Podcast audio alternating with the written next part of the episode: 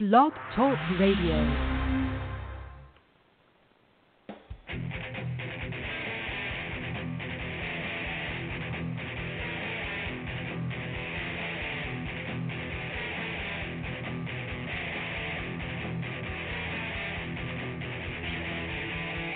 You can't see me, but I'm dancing to the music. Hot, hot music. Hello, hello, hello. Welcome to Brett from the Bunker, Brett Singer Radio. It is Friday, November 27th. The year is still 2020. It's still that year. That year that we all reference as that year. You know, it's going to be referenced as that year for many, many years to come. And my guest today is Myq Kaplan. Myq, welcome. Thank you for having me on your show. Of course. Thank you for coming on. Uh, so I ask everyone this, and it's sort of it's funny when I first started, this was a very relevant question. Then it was sort of less so, and now I feel like it's still relevant. But how are you holding up? Uh, that that's nice. I think I, I appreciate it. It's a short answer, uh, impossible to give, uh, but uh, you know, all things considered, uh, disclaimers given uh, within the context of how everything is. Uh, okay.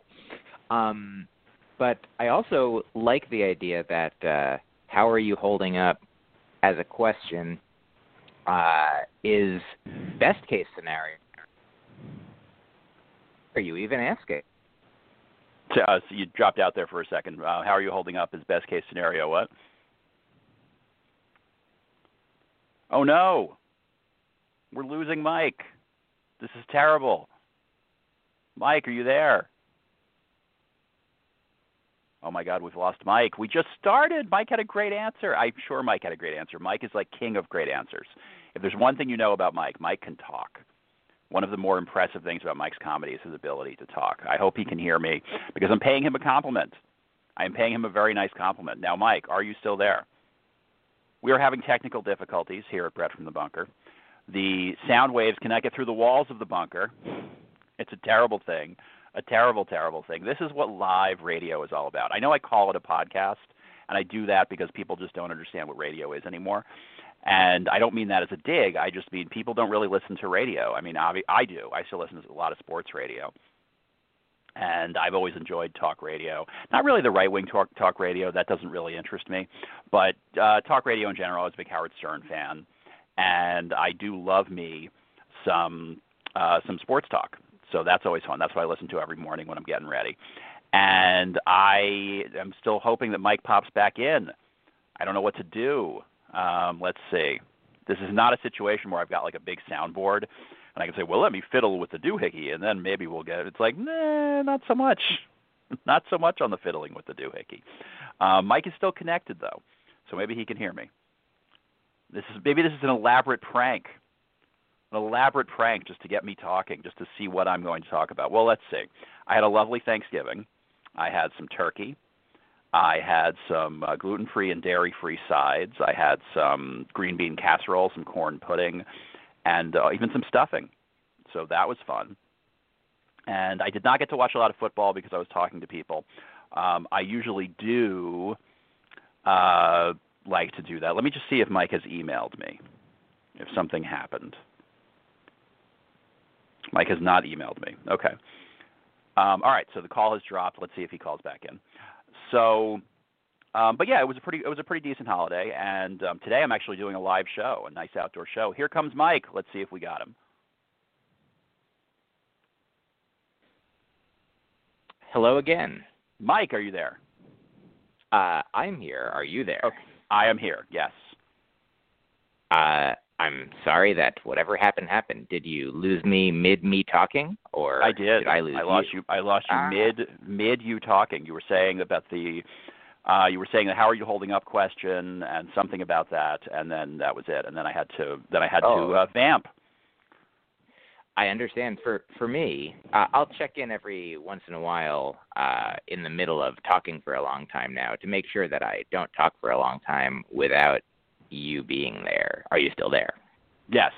Uh, well, yeah. So that probably that's probably a good, probably not a bad idea.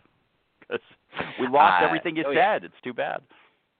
I mean, I I felt good saying it. Uh, it's funny because here's actually I think it'll be an enjoyable thing to share about what I said for a specific reason. Um, the specific reason is one of the reasons that I'm glad to be asked, How are you? or How are you holding up in any fashion, is uh, that I'm grateful in these times and all times, but specifically now, to be uh, connecting with another human being. And so, are you still there, Brett? I am. Wonderful. So there I was going on and on about how wonderful, even in you know the circumstances we find our, ourselves in today, where we're not as able to uh, healthily, safely, uh, closely travel and gather uh, with all of the people that we might want to. Yet, still within that, technology allows us to have these kinds of human connectivity, these communions that are so valuable. And I was like, hello? Hello? Hello, is anyone there? Hello, hello. Yeah. Now, how, now, have you always had the gift of gab? Because you are particularly gifted at the gab. Oh, that's kind of you to say, and I. Ah, it's it's hard to answer, but uh, but I will do it for a long time. Um, the only the reason I say that is uh, in my own earlier life, I would say that I did not I did not gab as much uh, between like there was a a move uh, where in around eighth grade I started over at a new school and I wasn't very socially skilled. I was introverted and quiet and like had never had to start over uh, before and so I I kind of just was in a shell and uh, I went to this summer camp uh, which was seemed to be filled with other sort of outcast, misfit, you know, artsy weirdos. And there, I felt like comfortable and welcomed in a hospitable, warm environment with other other kids who uh like we were like it, it's okay we're all everything's we're good uh and so i feel like that is the thing that gave me uh confidence to sort of come out of that shell and socially blossom in a way. I don't know if I'm a turtle or a flower, but uh, some kind of combination. Super Mario Brothers, turtle flower, and uh, and so then by the time I at the by the end of high school, I was at I feel like I was at a a, a reasonable level of communicating with people as opposed to you know eating my lunch alone near my locker and uh and being surprised when anyone was friendly uh and then in college, I feel like the the camp ingredients of uh, sort of you know acceptance and embracing uh, myself and the the creativity that uh, that was there within uh, like sort of now went above and beyond, and I was sort of like uh, overly bubbling, overly effusive, uh, overly uh, Gabby to the point that some people might be like, I don't know if we. Uh, I'm going to return some of these gifts of Gab, but uh, and then. You know, so I, I think that that is, and I would say that my my mother and my and her mother are both people, and I, I guess my my father as well uh, are people who like uh know how to talk. Like it has always like my when I when I'm on the phone with my mom, uh, I would say that frequently I am like right now you asked me a question, and I've been answering it for a long time. On the phone with my mom, uh, my mom might be uh, more likely to ask a question and then also answer it, and then I'll, you know, I, I participate in the conversations, but very frequently, especially because I have so many other outlets for uh, speaking, doing shows and podcasts, and uh, having a person that I live with, and uh, a lot of friends who I keep in touch with. Uh, my mom is living on her own right now, and so I I think I'm probably the person that she talks to the most, and uh, and so I sometimes say that my comedy style is uh, like sort of the jazz improvisation ish uh, my mom on the phone genre of talking. Right. Okay. Fair enough. Now, do you? I mean, is that what you? Do you consider that like sort of your signature thing that you do in your stand up? You know, uh, I, uh, I I sign things a lot of different ways. Uh, can't pin me down, but uh, there's I would say that there's two ways that I love. There's two ways that I love doing comedy. Let's say uh, one is, I mean, over the and they sort of are connected potentially. Uh, but when I started, it was all just like uh, I would write a joke, often like mostly just one-liners, and I would say it on stage the way that I prepared it.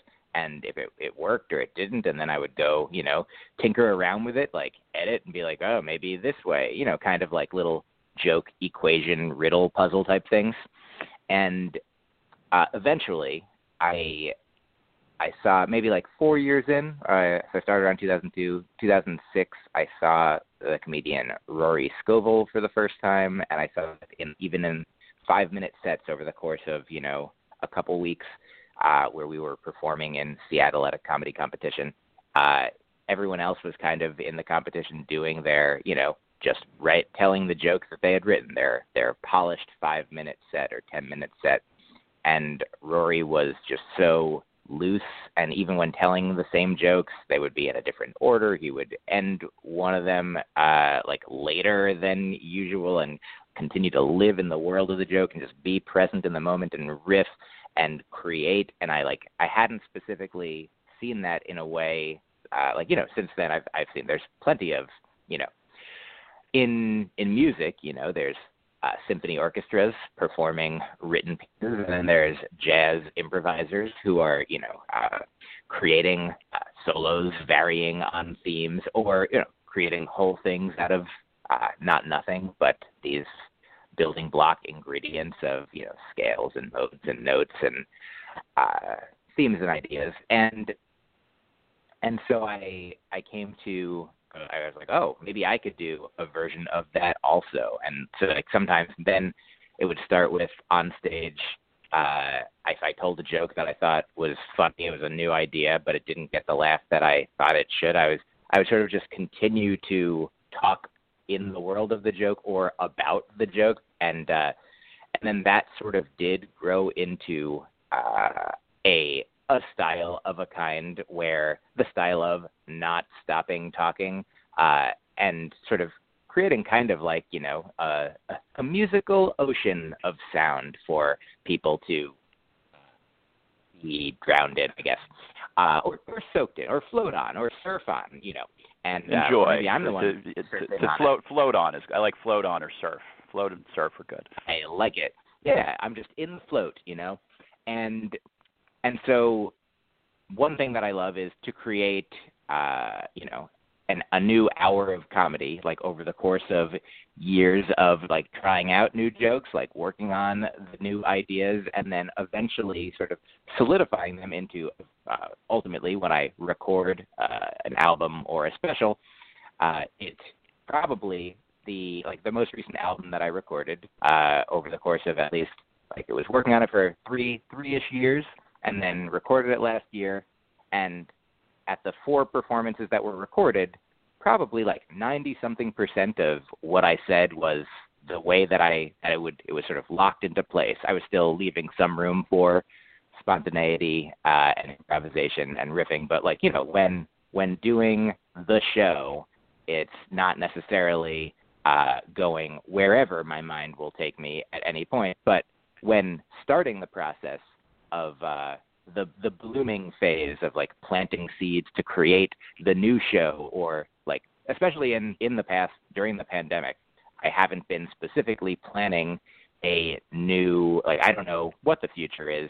So i've been focusing much more on being present in the moment going where it takes me. And then later eventually i might look back and be like okay now let's uh, my girlfriend came up with the idea of like that there's this blooming phase where just like ideas grow and grow and grow almost out of control, and then eventually to create the show uh, that that will be recorded potentially or toured or presented in some quote unquote finished uh, product form.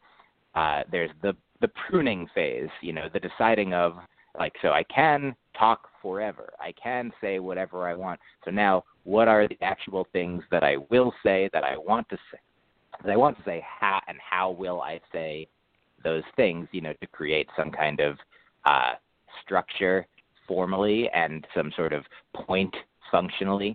Uh, but yeah, so I'd say both things. Like in in any given any given night on a these days especially, I would say I am uh, aiming to be like as present and sort of creating and discovering new things, new connections, new ideas in the moment when I can, and then also uh, over the course of time, uh, creating something with with larger, you know, like I'm I'm both uh, and solid. That's my style. I mean, how much do you write while riffing? I mean, is that a part of your process? Oh yes. I mean, I mean, it's hard to even uh, like it's the word write itself. Like you know, to to write is is you know what does it mean in the context of like you know sometimes i do sit down at the computer and type ideas you know i i start every day usually uh meditating and then doing uh, this i go to this website 750words.com which is just sort of a an outlet for a morning pages style uh writing session that sometimes I'm just writing an email to my girlfriend or my mother or a journal entry for myself or a rhyme or song lyrics. Sometimes or a book chapter. Sometimes I'm just like I'm gonna write like let's explore uh, things that could be jokes, fun ideas, just you know whatever is happening. Uh, sort of the equivalent of you know doing a live stream of consciousness out loud, uh, but written wise. But I would also say, uh, so the, when you know, if you ask some comedians like, how do you, where do you do your writing, and they they like, I I sit and I write in a notebook, I write on a computer, and then other comedians like, I write on stage, and writing on stage uh, might not for some some comedians don't literally write anything down at all. They but they're still writing jokes. You know, the same way like you can write a song without creating sheet music for the song and so the reason that your question is complex or the answer is complex, your question is uh, a good, simple, straight ahead question. Uh, but the question of, like, am I writing on stage uh, when I'm riffing? I mean, I think that the the line between riffing and writing uh, is like if I go back and listen to the riff and like it, uh, and then transfer it into my digital recorder, uh, transfer it into my notebook, transfer it into a file where I say, now, this is a joke that I am working on. This is a joke that I am writing. Like it's it's actually fun to think about. Like, oh, is hey, is that thing that you just said? Is that thing that I just said a uh, a joke that I'm writing or a riff that I riffed? Uh, what do you do? You would you like? Is there a distinction between riffing and writing that you would make because uh, I I think that you know I guess it sort of depends on the ultimate result of it.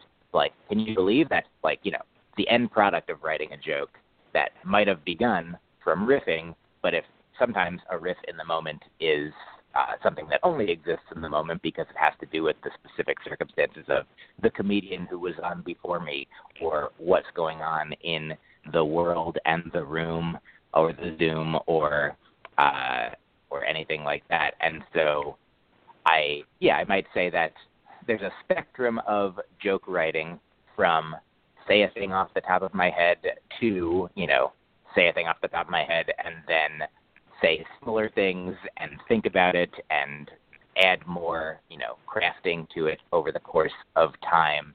So some riffs uh, go farther down that path than others. Okay.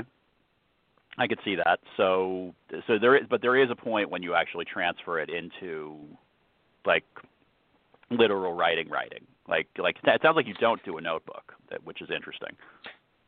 Uh, so what I what I do, the it's sort of it's there's beef in the before times and in the now times are slightly different. Um, so up until March, for the past you know uh, 18 years or so, I I did start out with a with a notebook, and uh, then I got a digital recorder to record my sets, and so I would write my jokes in my notebook, and then I would go on stage, you know, at an open mic with the notebook and be like, oh, let me try these, let me try these, um, and then if I was driving uh, and I thought of an idea, I would put the joke idea into the recorder as well, which was previously just for recording the sets. Then, uh, over the course of time, it occurred to me, and uh, listening to some other comedians talk about like I was like, oh, why not have the the process begin out loud as opposed to in writing because the process is going to end out loud, like because stand up is a at least the way I do it. I don't know how everybody else does it, but a spoken art form. Like you know, you can you can mime as much as you want. Uh, right. No, but, stand up is stand up is a is is absolutely a spoken performance. There's there's no way around that. And- I mean, unless unless you're a mime, and that would be weird. Yes, and so uh, I say that because, like previously, I was writing and typing my jokes, which is not the same as speaking. You know, the brain is uh, potentially doing something different while you know while saying things compared to you know using the hands in that way.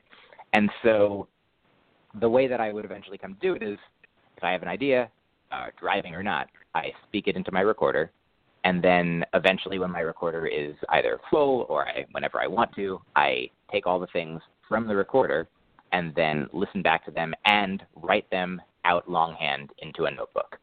And then uh, when the notebook is full, I then take the things from the notebook and type them into my computer. And so I have like a file called All Jokes that I think is close to 100 pages and maybe a half a million words.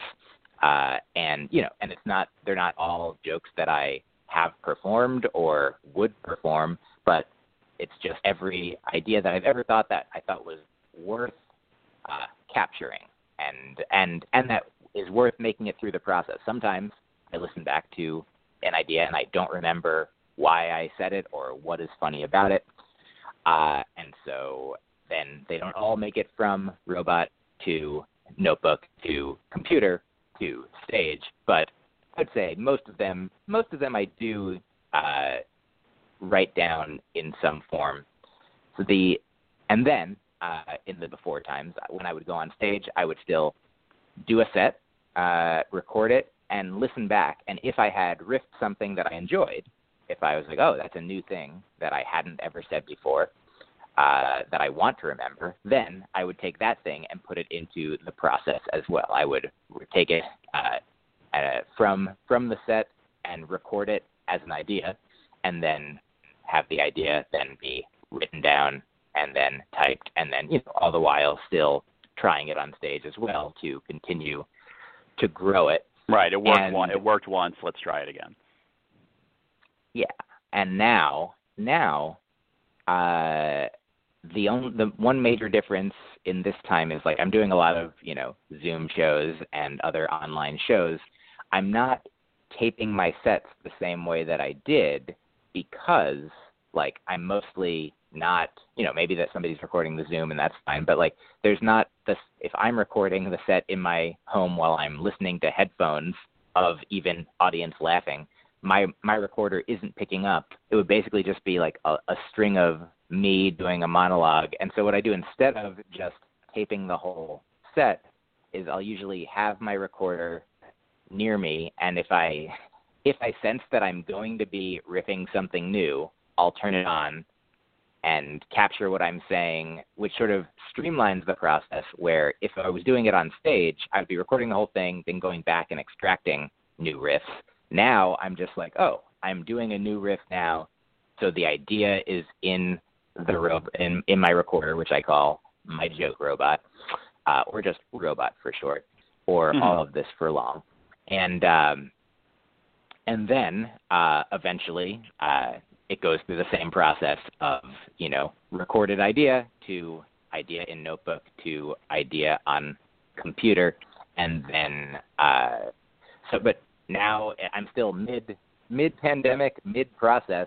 Uh, I you know eventually I, I, I'm I imagine I won't like I don't know how many of these ideas uh, that I've said off the top of my head uh, and or that I've like worked on over the past eight months. Like it's hard.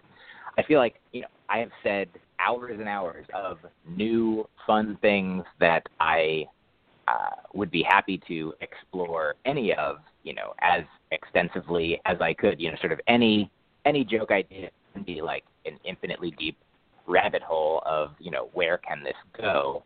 Uh, but uh, uh, yep, I guess I got to the bottom of this one. Okay, that's good. Um, you said something interesting. You said talk, when you, you you would do the joke when you were talking about um, the Seattle Festival that you still sort of live in the world of the joke. Like you like you tell the joke, but then you don't you don't leave it. You don't leave it aside. Can you t- talk a little more about that?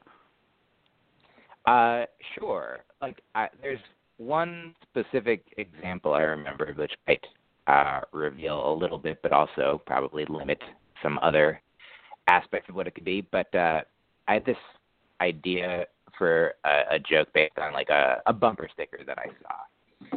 Um, and the bumper sticker said something like, "On the eighth day, God created bulldogs." And the first thought I had was, "Is that pro or anti bulldog?" That's very funny. And so your thank you. Your so your laugh there was what I I thought that was the whole joke. Like and so I thought it, I wrote it down, I tried it a few times. Like some audience some people laughed a little, like most audiences like I, I guess I think I might have only done it like three times at open mics and didn't it didn't get enough that I thought it was worth continuing. I was like, oh, got a, got other jokes to work on. Um, then one day, a friend of mine was another comedian was like looking through my notebook and was like, hey, what about this is a funny idea, uh, and pointed to the bulldog line, and I was like, yeah, it never really worked out uh, that much as I wanted to, and uh, and they were like, try it again. And so now, like, sort of bolstered with this new confidence, I went on, and it still didn't get the exact response that I wanted. But I was like, with the confidence, I'm like, I'm not gonna leave it. And so I just kept talking. I was like, uh, what? I was like, so is it pro or anti bulldog? Is it like you know, God made the entire world in six days, and then he rested, and then he was like, oops, bulldogs. uh, total stun bulldogs and and so then oops bulldogs became the punchline that pretty much every i forget exactly how it all went but i feel like oops bulldogs was the line that would reliably uh make more people respond to it and so that's like a specific example of like the joke I thought it was over. I thought I thought I had done it, and you know, I thought I had an unsuccessful joke that was complete, but really what I had was a successful joke that was incomplete. You know, what I thought of as uh, the joke, the punchline, was potentially for other people the setup, and so that that is something that has really stuck with me. That like essentially any joke, even a joke that I think is done and the funniest, like if I I can I can keep I can keep going. I can like find I can add things to the setup. I can, you know, which is so I feel like in any in any direction, you know, if I'm like I know how this joke or story or idea can end with a big laugh, uh, and then finding ways along the path to that ending. Like uh, I think I remember seeing like the Smothers Brothers uh, talk when they they were receiving a uh, maybe a lifetime achievement award or something, doing a panel at the Boston Comedy Festival years ago. Uh, and I remember them saying like uh, this exactly that like they had a they would have a story that they they knew exactly where they were going and where where they would end up, but that and that that knowledge, that security, and knowing that like this is the funny punchline to the end of this piece uh, allowed them to like explore all these different alternatives, all these pathways uh, to riff and you know come up with new things along the way to, uh, that were like sort of maybe their uh, signature style. And so, you, so you that, have a strong, you have a strong punchline. You kind of circle it, and then you're and then you're dancing around it for a while. And and also then for me like when I know that that is possible. Like sometimes, like the uh, the dancing becomes its own brand new thing, and like new punchlines discovered. And at times, you know, if it's not like the the the performance, the recording, the the ultimate quote unquote end goal, like I might even there's times when I'm sure I have not finished jokes because like the choose your own adventure path that was discovered ended up bearing even more fruit, uh, and I would end up in uh, a different a different enjoyable place. Though I I do I always do my best to uh, certainly like for a finished product to re- finish the idea to complete all the parentheses that I open if that is a possibility. Um, but yeah, so so I feel like there are ways to like create you know create more. Uh, I think Pete Holmes uh, calls them uh, playground bits where uh, you can, this is sort of uh, along the lines of living in the world of the joke. Like, if there's the concept that you've established that, like, now you're like, oh, now I can just keep uh, bouncing around between these different beats and ideas and, you know, adding new things, but also just having fun in the in the world that you have created but and also then potentially discovering new worlds you know like oh like what is the world is the world like the Earth or is it the entire universe? I'm like, oh, I mean the Earth. Let's start with the Earth. I'm like, oh, look out there. There's another planet. Maybe let's visit that planet for a moment. And like, we're still in the world of planets at least. So, uh, yeah, we're so I'm not going to completely uh, outer space. Oh, why not? Why not be on an asteroid for a little while or a meteor? And are those the same thing? And uh, so that's that's the kind of thing that I would say uh, is like just allowing myself, you know, right now, this isn't a stand-up show that we're, uh, this is, you know, a conversation that we're having, but uh, for me, there's sort of now like even less uh, differentiation between. I'm like, what is a show? What is stand-up in the time of zooming? What is, you know, what is a podcast versus what is, you know, a conversation between friends? What is between, or what is uh, me just thinking uh, that I'm still talking to you when uh, the actual phone call has dropped. Um, yeah, I, I say that. Yeah, go for it. Fair. Uh, let's talk about the camp for a second. Now, do you want to say the name of the camp? Uh, sure. It's uh, Bucks Rock. Uh, I went, I went there too. Is. I don't, know, I don't know if you knew that, but I also went there. Oh, I don't remember that. I did know that. Okay. Uh, what, what um, years were you there? Uh oh God. I want to say my last year was 85. Is that right? Got it. That sounds right. Yeah, I think you're younger than me. I don't think I don't think we were there at the same time. Yes, I began when I was 11 in 1990.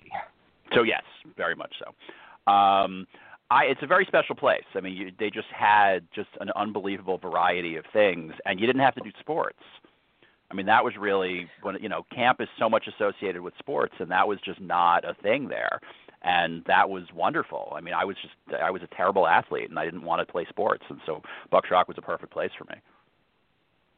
Oh yeah, I would say even more so than you didn't have to do sports. Uh, most people either didn't or like. Uh, I don't mean this is this is now a joke, but I feel like you would be more made fun of for being or into sports there than the other way. Yeah, um, I don't. The only the only sport I remember they had was tennis. I know they I know they had tennis because I knew the tennis CIT. But uh, other than yeah. that, I don't know what they, I don't even know what they had. Uh, they the one that when I was when I was a kid, I think the biggest one was uh, softball. Like there was a softball league called the Watermelon League that uh, there was like probably a game every night.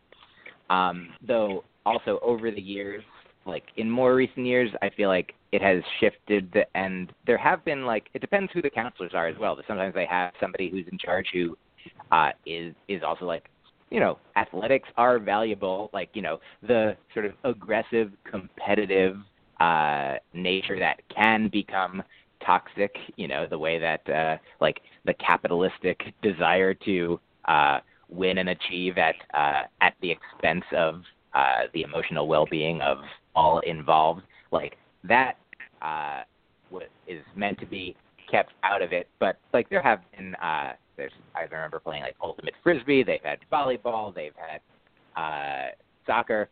Um, but yeah, it's it was a minimal. It, it, if you wanted to, they, I think they had like fencing and uh, taekwondo. Fencing. They did have they fencing. Had, I did some. I did some fencing. That's right. I forgot about fencing. Yeah. They had archery, and then uh, for a few years, I had a buddy who was teaching um, uh, Tai Chi, and uh, so like it, dep- it depends on you know who is who is there and what skills they have. Uh, but uh, but yeah, for the most part, it is uh, creative and performing arts. Yes, very much so. What was your thing at Bucks Rock? Uh, good question. Uh, I was I was my, a musician my whole life. My parents are music teachers, and uh, I was made to play the violin from age four, and I didn't love it. But uh, then I discovered the guitar as a teenager because one of my friends at camp played the guitar, and I didn't have to play it, but I was like, "Ooh, this is fun," and I was like able to get good at it because I had been already, you know, trained in my mind and fingers and stringed instruments with the violin. Uh, and so uh, I became a music CIT music counselor, uh, and eventually I also did stand-up workshops when I started doing stand-up. But music was my, I would say, main thing over the course of the many years that I was there. Though I started out as a uh, a visual artist more, but uh, like I was a good, I was a good cartoonist when I was like, you know, eight, you know, five, six, seven, eight. Like I loved drawing, and like people enjoyed my drawings. But at a certain point, you know, approaching uh, puberty, I feel like I, I became more self-conscious and more aware that you know I'm like, oh, I'm I I didn't understand that I could keep getting better if I kept doing it, and that it would potentially take work and time and effort. And uh, but I would because I'd always been like naturally like this is fun to do and people like it. But uh, so I I I did paintings the first. I think that was I love drawing, but at the at the painting studio, they it was called the art shop at the time uh, when I started. But I would draw, and they were like, "Hey, do you want to turn that into a painting?" And I like didn't really want to. Like I was like, "I like drawing." but They're like, "No," but like, they there were some counselors at least who made it seem as though drawing was just a a pathway to like a step along the way to making a painting. And oh, so I interesting. I made paintings, uh, but I I didn't love doing it. I didn't uh, so like I did them, but I, so I think I did like one painting each summer my first four years there because I was like, well, I got to have something tangible to show for this. You know, my parents are are paying money to send me here, uh, and uh, and and I can't bring. I come home and I'm like, I I sing you a song. I mean, now they do like record the concerts, and you can get. Uh, and it's obviously the the whole focus of the place is like process over product, not that like at the end of it, like what do you have to show for yourself? Like, well, Yeah, uh, but like, you want to show I you want to show something. You you you certainly want to show something. There's something that I I made a a, a, a throwing star necklace, with, and I actually made a yin and Mm. yang with epoxy, and it was like the the level of craft that you could that you could make while you were there is really impressive and kind of hard to explain to someone who wasn't there because they just you know I I was not a good visual artist at all like that was just not a skill that I had but I made silk screens because it was fun and so I would make posters.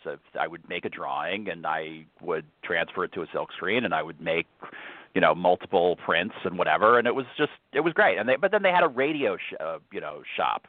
Like you could go. And they had they had a closed circuit radio signal that you could get on, and you could do your own radio show, and that was a blast. So they just there was a lot there. There was just a lot going on. Oh, oh yeah. I also did. Uh, I after I sort of you know weaned myself out of the or off of the uh, drawing world. I that is when I like sort of started writing. Like I started sort of keeping a journal as a as a kid, and then also writing some poetry. And then I you know when I started playing guitar, writing songs and lyrics, which eventually would lead to jokes. But at the time, uh, I I also gravitated towards like a lot of my friends. Uh, became were at the uh, the publication shop and I started I worked on like the yearbook and uh and there were you know lit mags and things and so I even before I really even I think I was like an art and layout editor on the yearbook uh even though I so I was like taking steps towards like becoming a writer or loving writing like the idea of creating creating things with words is uh is you know is what I do now and but at the time I didn't know that I could even name that thing as a thing that I loved doing. So when did you start doing stand up? How old were you? Uh I was about 24 uh in so I from the path of of starting playing the guitar uh at uh which I don't know if it was at camp or just like my friend Ari who had a guitar uh and came to visit me like so sometime around age 15 I started playing the guitar and writing songs and then playing them at like talent shows at camp. And then when I got to college, I played them at the coffee house at college, and like you know they'd have different nights with you know uh, battle of the bands or whatever. And then uh, when I went out, in, I went out into Boston when I was 21 to try and be. I was like, I want to be a singer songwriter. I want to go. I go to music open mics. I want to go to wherever I can to perform my music. One of the places that I found to perform music, uh, uh, just by searching in like you know 1999, 2000, my senior year of college. I like went online, pre Google, and you know I guess asked Jeeves or Yahooed uh, clubs in Boston, performance venues in Boston, and one of the places that I found was called the Comedy Studio. And uh, so I called up, and Rick Jenkins, the owner of the Comedy Studio, answered the phone because the phone number to the club was his phone number, right. uh, and he was essentially the only person. Uh, he was like the, mainly the the only real uh, employee employer. Like it was in the attic of a Chinese restaurant, so uh, it was just where they had uh, just a few years earlier asked if they're like, hey, you're not doing anything in this room. Can we put on shows here? Like we'll get the ticket money and you get the food money and drink money. And so I didn't know that at the time, but I was like, oh, a, the comedy studio, uh, a comedy club. And I was like, some of my songs are funny. May I come and perform my songs at your comedy venue? And he said, sure, you can have five or seven minutes, you know. And I was like, oh, that's not a lot of time to do a lot of songs. But I went, and so in 1999, when I was like, when I turned 21, I would say that is when I first performed at the comedy studio. I was just playing a couple songs. Like I didn't think of myself as doing comedy, pursuing comedy, wanting to do comedy, and I I loved performing there. Uh, it was uh, great to perform these songs for a room full of people who wanted comedy. Um, and then I would say between 1999 and 2002, I, pro- I probably got booked to perform at the comedy studio like two times a year uh, and because that was the only place, and I was also, you know, going to other music open mics and other venues that had musical things, but that was the only comedy place I knew. But it was all just to do music. I was all just like, I want to do my songs, and so that's why I didn't get as many bookings there because uh, Rick was like, you're not a comedian and you're not pursuing comedy, so right. you know, every once in a while, you know, I would I would book a set and uh, bring a lot of friends, and it would be a lot of fun but uh, I was, you know, a hobbyist, a tourist, like uh, in the comedy world at the time. But 2002 is like sort of between 99 and 02. Like I loved performing at the comedy studio so much, partially because in between the songs I would talk and people would laugh, uh, and I would call now what I was doing then riffing probably. Uh, but at the time, I would call it uh, speaking un- I was speaking until the audience stopped laughing, and then it was time for the song. Um, Myq, this yeah. has been fantastic. I hate that we have to stop, but we're going to get cut off. But um, can you tell everyone where oh. they can find you online, social media, your new album, all of that stuff? Absolutely. Thank you for asking. Um, anyway, so then I became a comedian. Um, and uh, so I'm Myq Kaplan, spelled M Y Q K A P L A N. Uh, Myq Kaplan com is my website, spelled that way on all the social media. My newest album is called AKA. Uh, I have a bunch of other albums as well. You can find them wherever albums are. Search for my name. Uh, and I, I have two podcasts. One is called The Faucet, where I just talk myself, and the other is called Broccoli and Ice Cream, where I have conversations with other friends, guests, artists, comedians, etc., about the works and joys of their life. And uh, yeah, I'm doing a. If you're listening before Sunday, uh, December 13th, 2020. I'm doing a big long Zoom comedy show then with Rush Sticks. All the information is if you go to my Instagram in the link tree in my bio. Uh, so thanks for having me, Brett. All right, Th- Myq, thank you so much, everyone. We will be back next week, and happy Thanksgiving, and please stay safe. You too.